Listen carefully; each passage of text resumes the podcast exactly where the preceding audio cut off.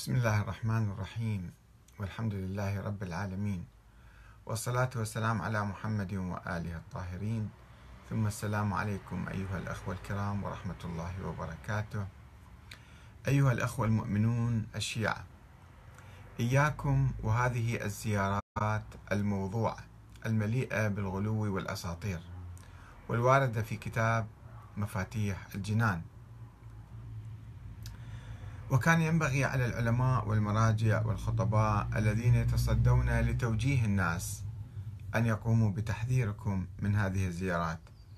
ولكنهم لأسباب عديدة آثروا الصمت وإقرار هذه البدع والزيارات الموضوعة آه، والمزورة على لسان أهل البيت. إن أخطر ما في كتاب مفاتيح الجنان.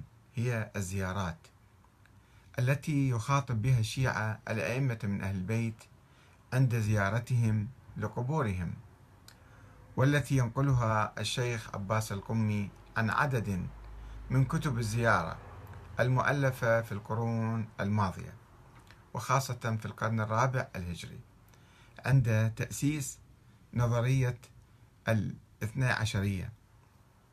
لأن الإمام الإمامية لم يكونوا اثنا عشرية حتى ذلك التاريخ كانوا إمامية فقط.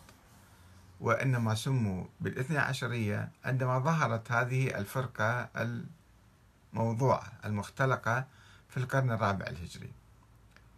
تلك الزيارات التي تتضمن معاني الغلو والتعظيم المبالغ فيه تجاه الأئمة من أهل البيت والحط من درجة خصومهم أو أعدائهم أو منافسيهم وأشياعهم وأتباعهم إلى يوم القيامة. تخلق نوع يعني موقف عدائي ضد الآخرين. وهو ما يؤدي إلى حدوث شرخ عظيم بين المسلمين وبناء جدران عالية حول الشيعة وعزلهم عن التفاعل الإيجابي مع إخوانهم من أبناء المذاهب الأخرى. وإشاعة روح الحقد والكراهية والبغضاء. وما يسبب ذلك من ردود فعل عدائية من قبل الآخرين ضد الشيعة. هي يعني مو مجرد أدعية وإنما هي يعني مؤامرة ضد الشيعة. مؤامرة لعزل الشيعة وتأليب الآخرين عليهم وخلق بؤرة توتر بين المسلمين. ولذلك نحن نهتم بمراجعتها من أجل توحيد المسلمين وتحريرهم من هذه الخرافات والأساطير. وتتكثف الخطورة من أن تلك الزيارات تشكل اللي يزوروها الناس السلام عليك يا أبا عبد الله السلام عليك كذا ويقرون زيارة. وتتكثف الخطورة من أن تلك الزيارات تشكل المنبع الرئيسي للثقافة الشيعية الشعبية لعامة الناس اللي ما يقرأون كتب ولا يبحثون ولا يفكرون. فيروحون يزورون بالملايين يزورون الأئمة ويقرؤون الزيارات فتتعمق الثقافة السلبية الخطيرة الإرهابية في نفوسهم التي هاي ال ال ال الثقافة الشعبية التي لا تعرف كتب الفلسفة أو الكلام وإنما تواظب على قراءة تلك الزيارات بنية الحصول على الأجر والثواب. فإذا بها تقع فريسة الغلاة والمتطرفين الذين يبثون نظرياتهم وأساطيرهم وأحقادهم في في عقول الناس باسم أهل البيت. وإذا سألت أي عالم محقق أو مجتهد خبير في علم الحديث عن تلك الزيارات لأكد لك ضعف أسنادها وتهافت مضامينها ولكنه رأي ولكن رأيه يبقى محصورا في دائرة ضيقة. في مقابل الانتشار الواسع لكتب الأدعية والزيارات وخاصة مفاتيح الجنان وانتشارها في المراقد والبيوت والمساجد والحسينيات. ومن الأمثلة على تلك الأدعية والزيارات السلبية المغالية والمشحونة حقدا وعداء راح نجيب لكم عدة زيارات. أولا الزيارة المطلقة الأولى كما ترد في كتاب مفاتيح الجنان. رواها الكليني في الكافي بسنده عن الحسين بن ثوير عن أبي عبد الله. رأسا 200 سنة 300 سنة فاصلة رأسا عن أبي عبد الله. ورواها الشيخ الطوسي في التهذيب والشيخ الصدوق في كتاب من لا يحضره الفقيه. قال الصدوق إني قد ذكرت في كتابي المزار والمقتل أنواعا من الزيارات وانتخبت هذه الزيارة لهذا الكتاب فإنها أصح الزيارات عندي رواية وهي تكفينا وتفي بالمقصود. هكذا يقول الشيخ الصدوق. والشيخ الصدوق كما تعرفون أخباري. الشيخ المفيد يقول عنه أخباري هذا يجمع كل ما يشوف قدامه من أحاديث وروايات وصفطها بكتبه. حتى كتاب سليم بن قيس الهلالي الكتاب الموضوع هو كان يعتقد فيه اعتقد أنه صحيح. إذا إذا ما كان هو أحد مروجين له خلينا نشوف شنو أكو بهاي الزيارة. ماذا يوجد في هذه الزيارة؟ يوجد في هذه الزيارة المطلقة الأولى كما تسمى ما يلي. بكم فتح الله لما يخاطب مراكز الأئمة. بكم فتح الله وبكم يختم. ماذا يعني بكم فتح الله وبكم يختم؟ وبكم يمحو ما يشاء ويثبت. يعني بإرادتكم أنتم الله يغير الدنيا كلها. يثبت ما يشاء و ويمحو ما يشاء ويثبت. وبكم يفك الذل من رقابنا. وبكم يدرك الله ترة كل مؤمن يطلب بها. إذا عنده موتور واحد وعنده قضايا إذا انتقم من أحد فبكم راح الله ينتقم منه وبكم بس هذه بعض الأشياء بسيطة بس بعض الأشياء هواي كبيرة يعني. وبكم تنبت الأرض أو تنبت الأرض أشجارها؟ يعني شنو هم؟ شو انت في إنبات الأشجار؟ شوف شلون غلو فاحش يعني. وبكم تخرج الأرض ثمارها؟ لو مو أنتم موجودين. زين قبل الأئمة كانت الأرض بها ثمار وبها أشجار وبها بحار شلون بكم يعني مو مخلوقين قبل الكون؟ وبكم تنزل السماء قطرها ورزقها. وبكم يكشف الله الكرب. وبكم ينزل الله الغيث المطر كل بيديكم. وبكم تسبح الأرض التي تحمل أبدانكم وتستقر جبالها على مراسيها. حتى الأرض مالت الجبال بيكم واقفة. إرادة الله في مقادير أموره. تهبط إليكم. إرادة الله تهبط إليكم. شنو هم أنبياء؟ حتى تنزل ينزل عليهم وحي يعني إرادة الله. كيف يعني؟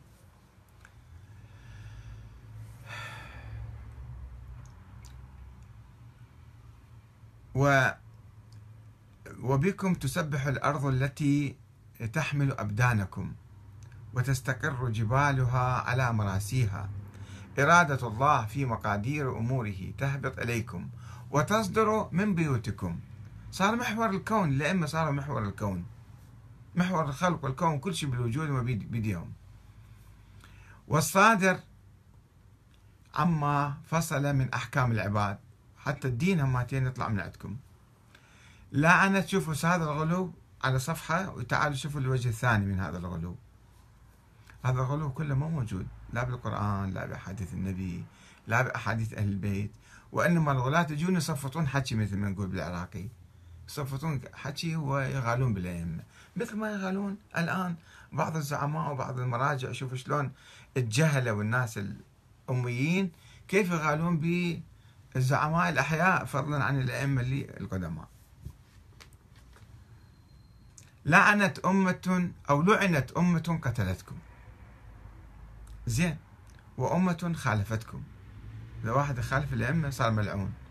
وين؟ الله شنو حاطهم يعني؟ هم أساس الدين. حتى إذا واحد خالفهم صار هذا ملعون وهذا يسوي حقد بعدين وعداوة.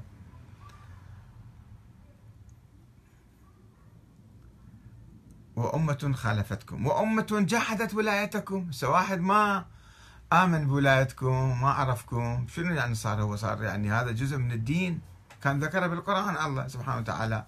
شو ما مذكورين في القرآن. فإذا واحد ما أنكر قال ذولا مو أئمة مثلا أو ذولا علماء أبرار هذا شنو؟ أيضا أمة اللي تجحدكم لعنت. لعن لعن لعن لعن. وأمة ظاهرت عليكم.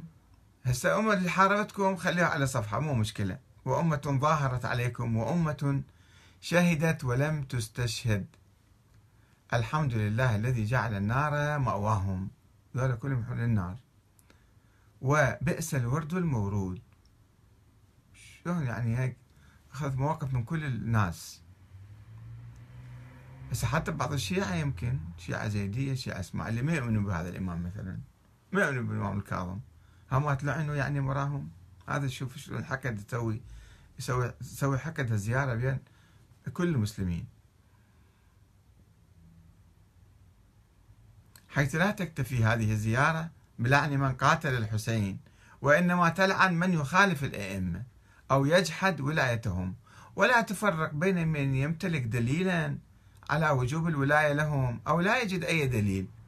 فضلا عن أن هذه الزيارة تتحدث عن هبوط إرادة الله إلى الأئمة وصدورها من بيوتهم.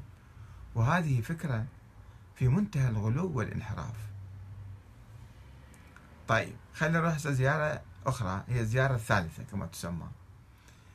يذكر أبو مفاتيح الجنان. يقول هذه وهي ما رواها ابن طاووس في المزار عنده كتاب اسمه المزار.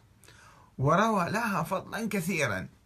بس واحد يقرأ تشجع الناس هاي إعلاميا ودعائيا شجع الناس حتى يقرون الزيارات ويبلعوها. طبعا بحذف الأسناد يرويها عن جابر الجعفي وهذا من أكبر الغلاة. جابر الجعفي كان في زمان الباقر والصادق في بداية القرن الثاني الهجري. قال قال الصادق لجابر أن الرجل منكم ليأخذ في جهازه يهيئ نفسه يعني ويتهيأ لزيارته الإمام الحسين فيتباشر به أهل السماء كلهم يفرحون ويكيفون عليه. فإذا خرج من باب منزله راكبا أو ماشيا وكل الله به أربعة آلاف ملك من الملائكة. بس ليش أربعة آلاف؟ ما أدري. يمكن ملك واحد يكفي. يصلون عليه. حتى يوافي الحسين عليه السلام إلى أن يقرأ الزيارة. ويقرأ الزيارة إلى أن يوصل ثم تمضي إلى صلاتك. تروح تصلي صلاة الزيارة. ولك بكل ركعة ركعتها عنده كثواب من حج ألف حجة واعتمر ألف عمرة وأعتق ألف رقبة وكأنما وقف في سبيل الله ألف مرة مع نبي مرسل ليجاهد في سبيل الله. يعني شوف القيمة اللي تعطي للزيارة هذه هالكلمات هذه أنه هذا بعد خلاص أنت يعني تحدث خلل في في مقاييس الإنسان بالنسبة للأعمال الصالحة. أنه لا الحاج ألف حجة وألف عمرة وألف كذا عد رقبة وألف كذا. بعد ما يحتاج يشتغل بعد ولا يعمل أي شيء بس يروح يزور الحسين هذا الثواب كله مكوم عنده يوم القيامة. لذلك يشوفون الناس بالملايين. يروحون يزورون ليش تزورون حتى نحصل هذا الثواب. اللي ما موجود عند الله. إنما واحد يختلق هالكلام اللي ينسبه على الله تعالى. نروح إلى زيارة ثالثة. كنماذج أنا أجيب لكم الآن؟ وجاء في مقدمة الزيارة السابعة ما يلي. نقلا عن مصباح المتهجد للشيخ الطوسي. نقلا عن كتاب المزار لابن قولويه عن الصادق قبل. أنه قال إن أبي حدثني عن آبائه عن رسول الله أنه قال أن ابني هذا الحسين يقتل بعدي على شاطئ الفرات. يقتل. ومن اغتسل من الفرات تساقطت خطاياه كهيئة يوم ولدته أمه. بس يغتسل بماء الفرات هذا يطلع كل طاهر مطهر. زين وإذا المي مقطوع تركيا قاطعت علينا شو نسوي؟ وين نغتسل؟ وين نروح؟ وأما ما جاء في نفس الزيارة فهو بعد السلام السلام عليك يا أبا عبد الله السلام عليك كذا. ولعني قتلة الحسين أيضا. إيه ونشوف التالي. أشهد أنك الإمام البر التقي النقي الرضي الزكي الهادي المهدي. وأشهد أن الأئمة من ولدك كلمة التقوى وأعلام الهدى. والعروة الوثقى والحجة على أهل الدنيا. وأشهد الله وملائكته وأنبياءه ورسله أني بكم مؤمن وبإيابكم موقن. راح ترجعون الدنيا مرة ثانية. وهذه الفقرة تتضمن نظرية الإمامة ونظرية الرجعة التي قال بها بعض الشيعة القدماء ويمكن بعض بعض الشيعة اليوم بالحوزة بالكذا يمكن أن يقولون بها أيضا. وكما يلاحظ فإن الشيخ عباس القمي لا يذكر سند الرواية من ابن قولوي إلى الصادق. ولسنا نعرف فيما إذا كان ابن قولوي قد ذكر السند أم لا وما هو وفيما إذا كان صحيحا عند الشيعة أم لا. وحتى لو افترضنا هاي ال... ال... هذا الكلام وارد عن الصادق. نفترض والصادق رواه عن أبيه مثلا. طيب ما هو. دي... يكبر نفسه يعني يصير. الباقر دي يكبر نفسه. أنه هذا اللي يزورنا اي شكل له فضل وثواب. زين هو الباقر والصادق شلون ربطوا نفسهم بالحسين؟ الحسين لم يتحدث عنهما ولم يتحدث عن ابنه زين العابدين حتى ولم يوصي يوصي إليه ولا يوجد أي ربط بين زين العابدين وبين الحسين. فالأئمة اللي جايين بعدك شلون وأشهد أن الأئمة من ولدك كلمة التقوى. من وين صاروا ذولا؟ بهالدرجة العالية اللي صاروا حجة على أهل الدنيا. هاي نظرية الإمامة. بس هي نظرية مختلقة في القرن الثاني الهجري. ما كان أحد يعرفها. ولا أحد راويها. ولا الأئمة لا لا إمام علي قايلها ولا الحسن ولا الحسين. فهاي النظرية طلعت وتحاول تخلق. روح زور الحسين بس أربط هالأئمة بالحسين. بدون أي دليل بدون أي إثبات يعني. وبالتالي نكون لنا فرد صورة عن أئمة أهل البيت هم حجة الله على أهل الدنيا مو بس على الشيعة وعلى المسلمين لا على كل أهل الدنيا. خلينا نروح إلى زيارة رابعة. وجاء في مقدمة زيارة النصف من شعبان أيضا في المناسبة. خبرناكم سابقا أن كل يوم في زيارة وكل مناسبة وكل شهر وكل أسبوع وكل ساعة وكل هذا. وجاء في مقدمة زيارة النصف من شعبان ما يلي نقلا عن الإمام الصادق أيضا. من أحب أن يصافحه مئة ألف نبي وأربعة وعشرون ألف نبي يصافحوه. فليزر قبر أبي عبد الله الحسين ابن علي في النصف من شعبان. هذا القد له ثواب عظيم. شلون خيال حقيقة؟ خيال واسع جدا. فإن أرواح النبيين صلى الله عليه عليهم يستأذنون الله في زيارته. زيارة الإمام الحسين. الأنبياء كلهم يجون يزوروه فأنت من تروح تزور ذول كلهم صافين صف ودي يصافحوك. فيؤذن لهم. فطوبى لمن صافح هؤلاء وصافحوه. ومن خمسة أولي العزم من الرسل هم نوح وإبراهيم وموسى وعيسى ومحمد. أيضا واقفين صف ليستقبلوك إذا أنت رح زرت الإمام الحسين يوم النصف من شعبان. وكذلك ورد عن الإمام التقي في زيارة ليالي القدر أن من زار الحسين ليلة 23 ليلة القدر صافحه روح 24 ألف نبي. نفس الشيء. كلهم يستأذن الله في زيارة الحسين في تلك الليلة. فأنت شلون تروح تزور الحسين. إذا الأنبياء كلهم مقلوبين هناك وجايين ليزورون الحسين. فصار في شيء حسين كأنه أعظم من كل الأنبياء. الأنبياء كلهم جايين ليزورون الحسين. وسقطت في هذه الرواية مئة ألف. يقول روح أربعة وعشرين ألف نبي. هي بها مئة وأربعة وعشرين ألف نبي. بس ما ذاكر المية هنا واقع من عنده يمكن خطأ مطبعية الله أعلم. وروى ابن قولويه عن الصادق أن من زار قبر الحسين بن علي في شهر رمضان ومات في الطريق صار حادث سيارة مثلا فيه لم يعرض ولم يحاسب. هذا قبل الجنة يروح. وقيل له ادخل الجنة آمنا.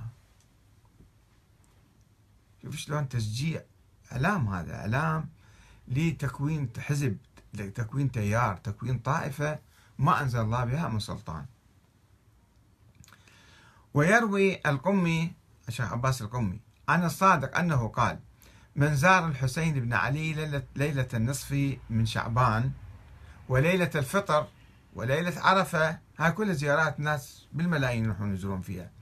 في سنة واحدة إذا زار ثلاث زيارات ذني كتب الله له ألف حجة حجة مبرورة. وألف عمرة متقبلة وقضيت له ألف حاجة من حوائج الدنيا والآخرة. بعد ما يحتاج تروح تسعى وتشتغل وتفكر وتعمل حتى تقضي حوائجك وتروح تعالج نفسك إذا مريض. لا الله يقضي لك حوائجك بسرعة. هاي تشجيع الناس. وهذا ما لم يرد عن رسول الله صلى الله عليه وآله وسلم حول أي عمل صالح آخر. أنه هيك ثواب ويوجد في زيارة العيد ما يلي. يا مولاي أنا موال لوليكم ومعاد لعدوكم وأنا بكم مؤمن وبإياكم بإيابكم موقن. بشرائع ديني وخواتيم عملي وقلبي لقلبكم سلم وأمري لأمركم متبع. يا مولاي أتيتك خائفا فآمني وأتيتك مستجيرا فأجرني وأتيتك فقيرا فأغنني. زين وراح الله سبحانه وتعالى؟ وهذه فقرة لم ترد في الزيارات الأخرى. مضافة أكثر. وتتضمن نوع من التوسل والدعاء والاستغاثة المباشرة بالإمام الحسين بما يخالف عقيدة التوحيد والدعاء إلى الله تعالى. ويشابه ذلك ما يرويه الشيخ عباس القمي في كتابه الآخر الملحق بمفاتيح الجنان اللي أطلق عليه الباقيات الصالحات. تحت عنوان صلاة صلاة خاصة بالاستغاثة بفاطمة الزهراء فيقول إذا كانت لك حاجة إلى الله تعالى وضاق صدرك منها فصل ركعتين. فإذا سلمت كبر ثلاثا وسبح بتسبيح فاطمة سلام الله عليها ثم اسجد وقل مئة مرة يا مولاتي يا فاطمة أغيثيني. ثم ضع خدك الأيمن على الأرض وقلها مئة مرة. ثم ضع خدك الأيسر وقلها مئة مرة. ثم عد إلى السجود وقلها مئة وعشر مرات. واذكر حاجتك فإن الله تعالى يقضيها إن شاء الله. بعد ما يحتاج يسوي أي شيء أي تسعى أي شيء. حتى لو تفوز بالانتخابات إن شاء الله راح تفوز بالانتخابات. ومن الواضح انحراف هذا الدعاء البدعي. الموضوع الذي يتضمن الاستغاثة بالسيدة الزهراء عليه السلام وتناقضه مع عقيدة التوحيد. أنت عندك مشكلة توجه لله سبحانه وتعالى. ما يحتاج تروح تتوسل فاطمة الزهراء وشنو راح تسمعك؟ يعني شلون؟ شلون تقضي لك؟ وافترض مليون واحد يدعون بالدعاء. شلون تلحق لهم تقضي حوائجهم؟ عقيدة التوحيد تقتضي إخلاص الدعاء لله تعالى والاستغاثة به. ولكن هذا دعاء مؤلف فيه ناس مشركين حتى. ويقدم القمي ادعاء بدعيا آخر. ينطوي على الخلط بين دعاء الخالق ودعاء المخلوقين وهو الاستغاثة بالأئمة حيث يقول من أراد منكم أن يستغيث إلى الله عز وجل يستغيث بالله؟ أول شيء يقول. فليصلي ركعتين ثم يسجد ويقول يا محمد يا رسول الله يا علي يا سيدي المؤمنين المؤمنين والمؤمنات بكما استغثت. إلى الله تعالى. استغيث بالله مباشرة. ليش ما قال لك النبي تعالى استغيث بي؟ يا محمد يا علي أستغيث بكما. يا غوثاه بالله وبمحمد وعلي وفاطمة. وتسمي كل من الأئمة. ثم تقول بكم أتوسل إلى الله تعالى؟ فإنهم يغيثوك لساعتك إن شاء الله تعالى. وهذه أكبر أكبر كذبة في التاريخ. لأنه الأئمة الشيعة صار يدعون بهذا الدعاء ولا أحد استجاب لهم ولا أحد حل مشاكلهم إلا ما عندما قاموا سووا ثورات سووا مقاومة سووا حكومات وبدأوا يحلون مشاكلهم ولا تزال المشاكل متراكمة عليهم مشكلة الماء والكهرباء والصحة والتعليم والأمن وكل المشاكل الزراعة الصناعة. إيه شلون بدنا تحلوهن؟ تحلوهن بالأدعية وبهالطرق هذه وبالاستغاثة هذه ولا تحلوها بالعلم وبالعقل وبالعمل. الله سبحانه وتعالى ما يريد من عندكم السوالف ذني هاي كلها أشياء دخيلة بالدين. فيجب أن نصفي تراث أهل البيت من هذه الأدعية والزيارات المزورة والموضوعة ونخلص التوحيد إلى الله تعالى.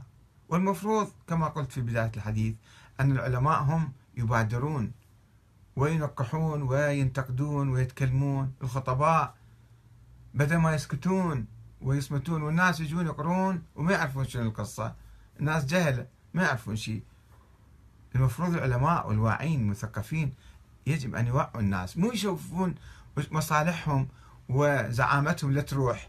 إذا تكلموا راح الناس يصيرون ضدهم يحكون عليهم. راح ينتقدوهم. خلي ينتقدوهم. أنت لشنو صاير مرجع؟ لشنو صاير عالم وخطيب وزعيم؟ حتى فقط تقبض فلوس من الناس. أخماس وزكوات. ولا تقول كلمة الحق. وأنا أعرف كثير من العلماء ينتقدون الأشياء بس ما يجرؤون. ليش؟ لأنهم عندهم مصالح. يفكرون بمصالحهم قبل ما يفكرون بتنقية الدين ودعوة الناس إلى الله تعالى. فلا بد أن كل واحد يسمع الكلام ويفكر فيه. إذا آمن به وصدق به يتكلم مع أهله مع أخوانه مع عشيرته مع جماعته أصدقائه حتى إن شاء الله الله يهدينا ويتقبل أعمالنا ويوفقنا لطاعته ويحل مشاكلنا. شوفوا إحنا غارقين بالمشاكل الآن. وهذا الأدعية المزورة ما ما تفيدنا ما تنقذنا. يجب أن نعمل ونسعى حتى الله يوفقنا في الدنيا والآخرة. والسلام عليكم ورحمة الله وبركاته.